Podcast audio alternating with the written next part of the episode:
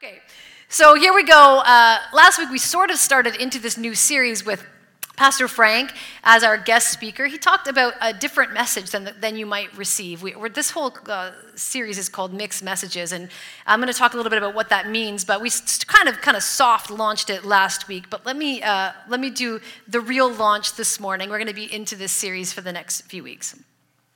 Have you ever uh, in your life had an unpopular opinion about something? I've seen your Facebooks, I know it's true. It just, it, it, seems to you that something is obviously one way, but you know that if you say that out loud, you might get canceled. Like, this is what I'm talking about. And you can argue with someone about your opinion until you're blue in the face, but you're never going to get the other person to see reason. Does anybody hold opinions like that in their life? I feel like I might yell a little bit, Frank, this morning, and so you just might want to be careful with this microphone. I, I recognize that I had one of these uh, one of these unpopular opinions over the Christmas season. I wrote the beginnings of this message like a couple of weeks ago, so Christmas was still fresh. Remember Christmas? Doesn't that seem like eight years ago already? Yeah. I was uh, driving home. You know, you, do you guys do this? You put CHYM FM on for most of the Christmas season because they always play the Christmas music. Blue Christmas came on CHYM FM for the 8,000th time. And it hit me while I was listening to it. This is a terrible song. Yank, yeah, amen, sister. Yeah, it is a terrible song.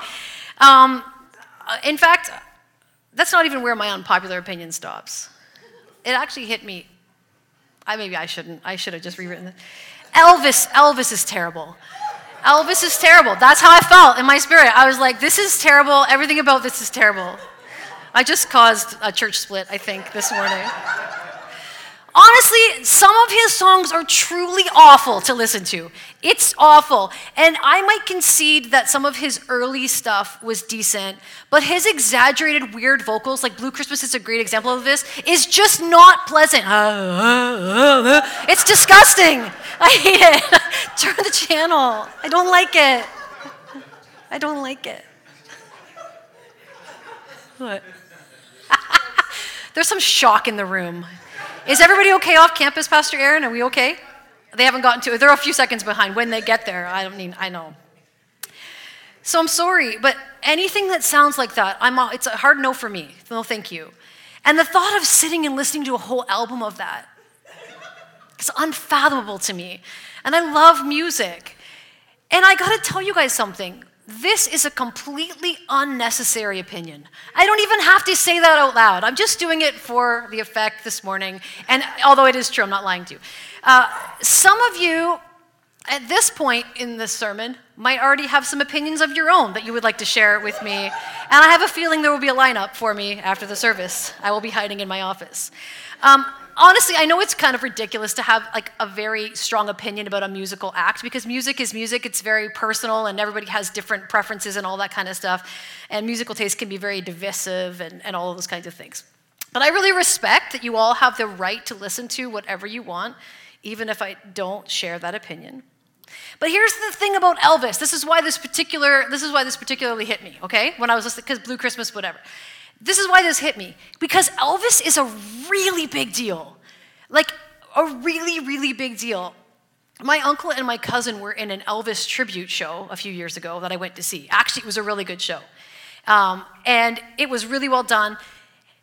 But it was also one of the most disturbing things I'd ever seen, and here's why. Not the cast, even not the music, because some of the music was good and whatever. It was the women who were in the audience swooning and screaming at the actor who was playing Elvis. Like they really thought he had come, like he was never dead, actually, I guess is the whole thing about Elvis. They actually thought it was him. It was the creepiest, most embarrassing thing I'd ever seen. These women screaming and like throwing things at the actor. And he, they were like, yeah, this happens every show. I'm like, what is this? Is embarrassing. Why is he such a big deal? Have you heard Blue Christmas? I don't understand. Like, I'm gonna, I'm gonna have death threats in my inbox, I think. And if he's, my thought was just kind of this listening to that song. If he's that famous and that well loved and he has sold that many albums, I mean, first of all, it might be that I'm wrong, but maybe not. um, he has to be on everyone's favorite list, right? Like, if, if everybody thinks one thing, then it has to be true, right? Well, for me, not so much. Because the, the, my thinking was this just because something is extremely popular to the point where these women would be like screaming and swooning over an actor playing him, just because something is so popular doesn't make it necessarily right. So we'll obviously go outside of just Elvis. We can probably, in the case of Elvis, I'll just concede that if you listen to his music, be free as much as your heart desires. Please just don't put it on when I'm over for dinner. That's all I'm saying. Enjoy it. I'll be listening to something else over here. I'm happy for you. We hear all kinds of messages in our culture like this over and over and over again. We, we live our lives uh, from our culture's collective wisdom, and we do this more than we realize. And then we spend our time and our money on what seems to make sense from the messages we're receiving from our culture around us, but we very rarely stop to ask ourselves do they really work? Are these, are these ways that our, our culture is collective, our culture's collective wisdom, like influencing our lives, are they, are they making us happier, making things easier, or are our lives more satisfied?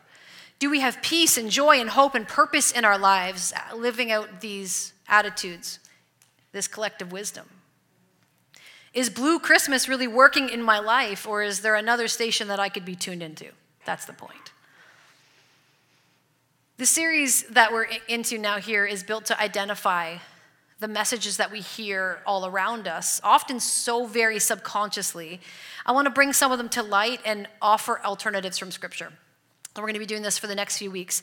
And following Jesus' way is intentionally different. I want to point that out. And I believe far better for human flourishing than our collective wisdom as a culture, than our traditions, than anything else that we could be offered. And so that's what we're going to do. So, uh, so while you might have uh, a talk about an unpopular opinion, I'm going to share a few over the next few weeks. Uh, we're going to share a few together. But there's no, the Bible speaks not about Elvis. So we'll just lay that aside. And we're going to look at some, some things that are counter to popular culture in Scripture unpack them and see how they will actually be better for us in the long run when we do it God's way. So here's the first message from this morning uh, the culture says this follow your heart. It's a good one, eh? That's nice. Follow your heart. Here's the Bible's counterpoint to that that's a terrible idea. essentially, we'll break it down, but that's essentially the counterpoint in Scripture. I, uh, to be honest, I love the idea of following your heart.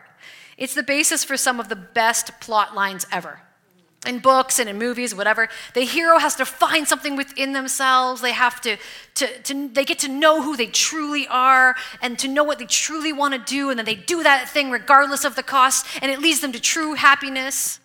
It's so, such a good, good plot line, isn't it? And so, how could it not be true? And it feels so right and so good. And we also probably in our lives have some anecdotal evidence of this too. We have uh, uh, stories that people that we know or, or stories that we've heard uh, people who have done this who have gone against the grain who have uh, become an artist instead of taking over the family business right?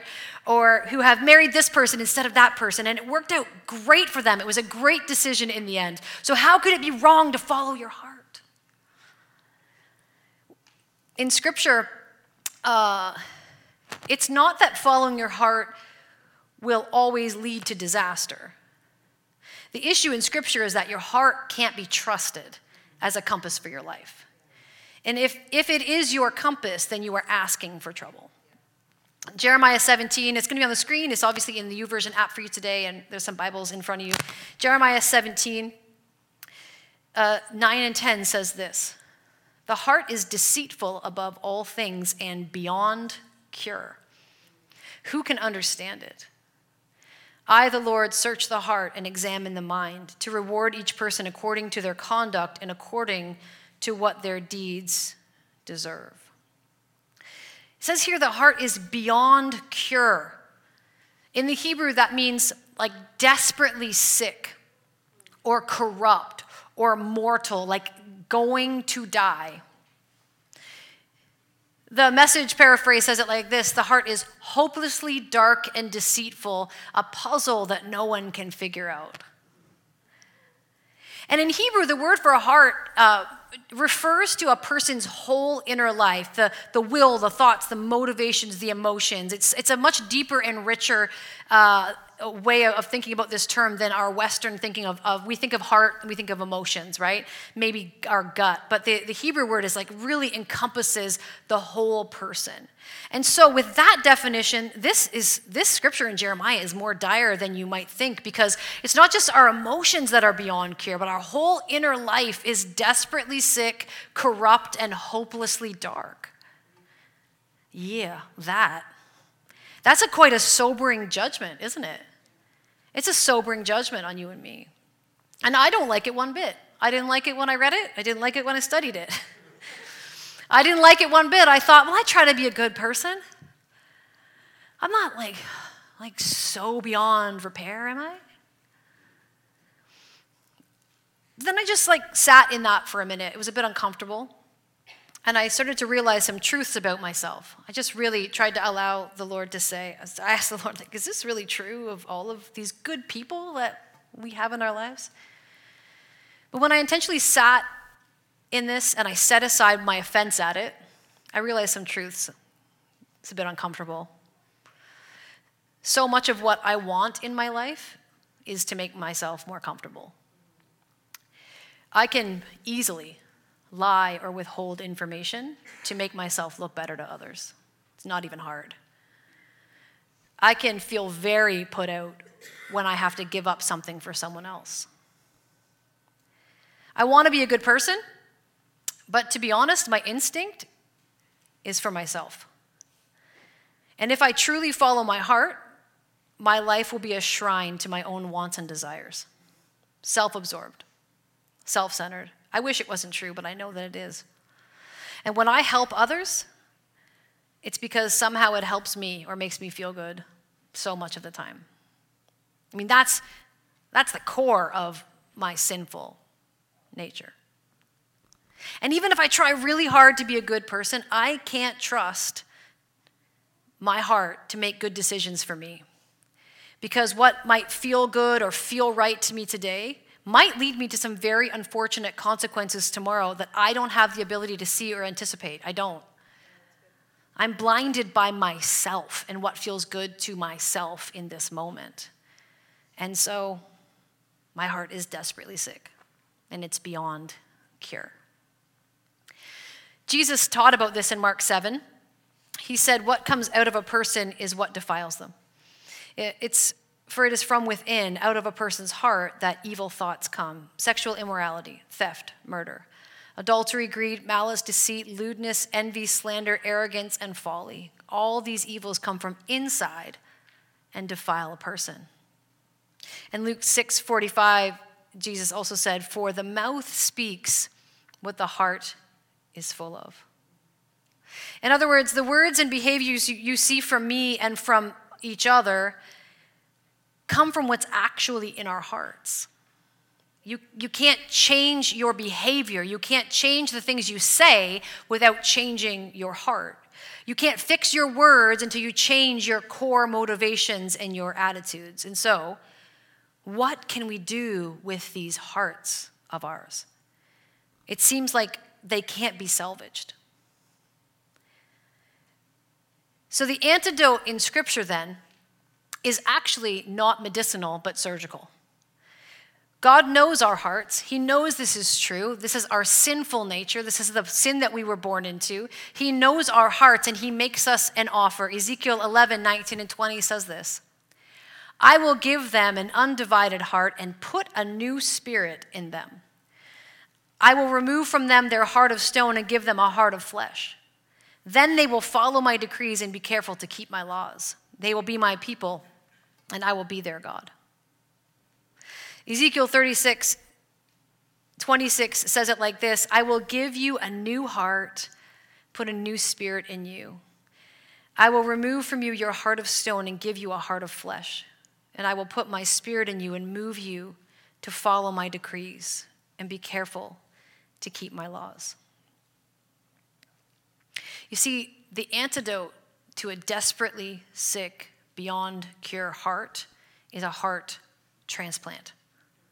Literally, That's the, the image here. It's a new heart. It's not medicinal, it's surgical. We get to exchange this incurable heart of stone, this stubborn, rebellious, selfish heart, for one of flesh, which, according to Jeremiah 31 33, he talks about this some more. Uh, this, this new heart has God's ways, His law written on it, and it allows us to know that we belong to God. That's a very different kind of heart, friends. So the culture says to us, follow your heart. Do what feels right to you. And the Bible says, do something completely else with your heart. I have a way better way for you. And it's found in Proverbs 3 5 to 8. It says, Trust in the Lord with all your heart and lean not on your own understanding. In all your ways, submit to him, and he will make your paths straight. I mean, this is the thing we're looking for anyway, but here's the way to achieve it. Here's the actual way to achieve it. Do not be wise in your own eyes. Fear the Lord and shun evil.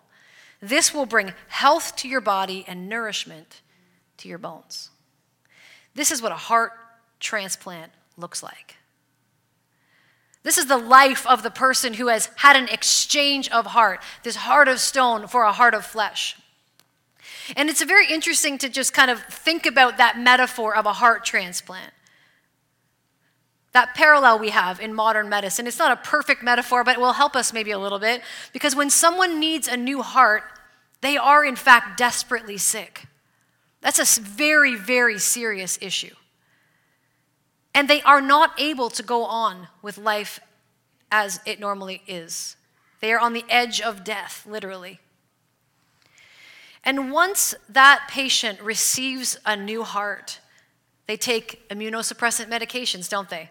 to ensure that the body doesn't reject it and attack the very thing that is keeping it alive. And when a heart transplant works, the body becomes strong and able to move and to breathe easily and is able to truly live, no longer confined to that bed, no longer on the edge of death. And that's literally the picture. I mean, way before modern medicine uh, was here, but this is the picture that we have here in Scripture. That old heart, that sinful nature, can't be trusted because it can't be fixed. It's dying and will absolutely lead to your spiritual death. But when you trust God, you get a whole new heart, a heart transplant. And then the Holy Spirit comes and lives in you and gives you the strength and the wisdom you need to protect that new heart, to listen to it, to allow it to become firmly established in you and make you spiritual vital, vi- spiritually vital and make you able to grow in Christ. The heart that follows itself is beyond cure. But the heart that trusts God is promised life and, and direction and soul health. Which do you choose, right? So for me, this is really an issue of humility how to make this exchange happen in your life, how to be that surgical patient. Do I really believe that my way is best, or do I believe that God knows better? I mean, that's literally what it comes down to.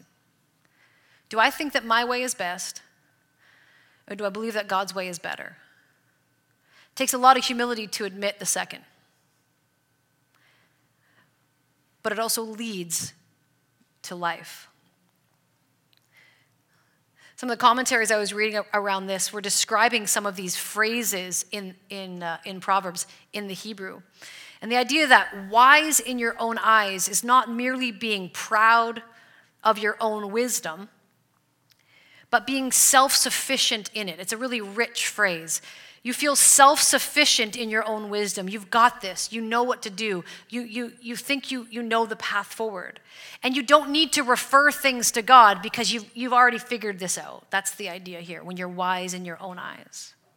But the fact that when you trust in God and not in your own wisdom, He makes your paths straight uh, means more than just He guides your life, though He certainly does. It means that there's a picture here that God is uh, going before you and removing obstacles. He's making a smooth path for you. He's making a, the next step possible for you in your life. And perhaps even better, there's maybe a, another uh, nuance in here that uh, he's, he's bringing you to a goal that he has set out for your life. I know you probably have goals for your life. I do too. But I want you to set that up, maybe a goal you have for your life, through what you think. What, what do you really think about God? What kind of goals do you think He has for you? Which one do you think is really worth pursuing with all of your heart? You have to, that's literally, that's, that's the, the, the Christ following life. You have to make that decision. Which one do I think is going to lead me to where I actually need to go, need to be, is going to create an actually life abundantly, as scripture would say? I wonder, though, is if you're hearing this, you maybe have the same question about it as I did as I thought about this whole desperately sick, hopeless heart thing. What about when you or I or somebody we know who maybe doesn't call themselves a Christian, what, if, what about when people do good? And they're not even following Jesus or doing it for a good reason that we would consider good, like a scriptural reason. Why, why does it seem that sometimes it is a good thing to follow your heart? Why does it sometimes work out that way? People's hearts don't always seem to be beyond cure. There's some good in the world, right? Please say yes. You've seen some good in the world. Yes. You're like, this is so depressing. I know. You know you've seen this. You know that you have done good in your life. You know you've helped others. So, why is that? How do we reconcile that with these scriptures? The truth is this, I think, pretty simply sometimes we do get it right on our own. I'm not exactly sure why that is when scripture is so clear about what our sinful nature is capable of. Perhaps it's the common grace that we all experience because we live um, in this time of grace. We, we, we live in this time uh, after Jesus' resurrection and the Holy Spirit is at work in the world. There's a, a, a, that phrase, the common grace, that maybe you've heard before, a theological term, that we all get to experience in some way. So maybe because of that, there's things that we just know are right and we walk in them. Or perhaps it's because of our imago Dei, our, uh, us being made in the image of God. There are things in us that we understand come into alignment that make sense to do good, to reach out, to love others, those things. When our hearts lead us to do good, I believe that when you when that happens or when you see that in somebody else, I think what you're also going to find is that your actions and attitudes line up with scripture that they are following the commands of Christ. It's such a beautiful thing, even when we do it unintentionally or we, or we do it sort of maybe, maybe naturally, but not from any specific surrender to the Lord. When things are good around us, when we see good, when we do good, you'll also notice that those things are in line with Scripture. I'm really glad for that. I'm really glad for that common grace, for us being made in the image of God and having the, the capability to do some of those things. When our lives look like the teachings of Jesus, whether intentionally or not, it's a good thing because his way is so beautiful and right. The trouble is this, though. We just don't have what it takes to live that kind of life with consistency. To consistently, with our own strength, be able to walk out the things that are for our own flourishing, the way that they were intended to be, the way they're laid out for us by our Creator. Our hearts maybe want to do good, but they can't be trusted. Scripture is so clear about this because of our sinful nature, our own propensity to do it our own way, to rebel against God, to be the ruler of our own lives. But the beautiful message of the gospel of grace is that the answer to that is not just to try harder, to hope for the best, to hope that we can balance the scales by the end of our lives, or to hope we don't do anything too bad that we really wreck our lives. That's not the answer. That's not the gospel of grace. The gospel we are offered, this offer from God Himself, is a new heart entirely. That is in line with the scriptures, in line with the commands of Christ, in, in line with the way that God with God's wisdom and not our own. It's one that can be trusted, a heart that you can trust, a heart that you can rely on because it leans into God. It leans into the source of all goodness, of all love, of all wisdom, and of salvation, just to name a few things. When you have received a new heart from the Lord, you literally are living a new life. It's an exchange that, that means that you can trust your heart. You no longer are in a place where your heart is desperately sick beyond cure. So there are two applications, if you'll allow me to continue with the metaphor. And the first one is this. Or maybe they're questions, maybe, yeah, the questions applications. Are you ready for a heart transplant? Maybe you hear me describing a heart that is just striving and trying and failing and, and, and leaning or rebelling against God, doing it your own way, whatever, whatever description made sense to you, and you, you have never made a decision to say, I want a new heart. I don't want to try to just follow this heart that I have. I want a new heart, one that I can trust, one that's ruled by the Holy Spirit, one that uh, leads to life, one that I can trust its wisdom, uh, not one that I'm just trying to do my own thing and hope for the best I actually want to make that exchange. In order to do this, it literally is a matter of you trusting God with your life and believing in Jesus, what he did for you on the cross. We're going to gather around this table in just a few moments. It is literally this prayer that says, God, I, I, I, I don't want to be the Lord and ruler of my own life anymore. I don't trust my heart, and I, I know I shouldn't, and I don't trust my heart. I want to trust in your heart. I want your way. And humbling yourself to that point and saying, I see what Jesus did for me on the cross, came and died in order to pay the price for my sin, for my rebellion. And I can receive that forgiveness and receive a whole new life, receive a whole new heart in me. That offer stands for you if you've never made that decision. The second thing, the second question is for some of us who have made that decision and we are in Christ and we are walking this Christian life, this is maybe a dumb metaphor. I apologize in advance, but maybe you'll just you'll give me here's grace. There's grace for this. Do you need to allow the Holy Spirit to do His work as an immunosuppressant in your life? You're just allowing everything to come against and attack your heart, to attack His wisdom, to attack His way to let you be led by fear instead of in the confidence in Christ. All of the things that you've been given, we were singing about this morning, the things you've been given in Christ through the Spirit. And you're not allowing the Holy Spirit to do His work in your life. And you need to allow Him to protect that heart that He has given to you and let it do its work in you. Trust that heart for wisdom, trust that heart for direction. And, and you've been letting all of the other things come and attack it. And, and it's time for you to say, No, I trust you, Jesus. I, I, the, you, you said, Lord, that, Lord, that the, the, your law would be written on my heart. So I know that the right thing, the right next step, the right decision, the right reaction, all of these things are written on the heart that you have given to me, and I will submit to the thing that you want to do. Some of us need to make that decision again today. So I want you to consider that. Worship team, I'm going to invite you to come. I want you to consider that this morning as we gather around this table. Because the Lord's Supper truly is the gathering place for the church for this reason. It brings us back to the, to the very center of how this works. That this is not about us and what we can do and what we can earn and what we can try to uh, do right on our own, but in fact, this is a place of humility and grace and mercy where we come empty and we leave filled because of his great love for us.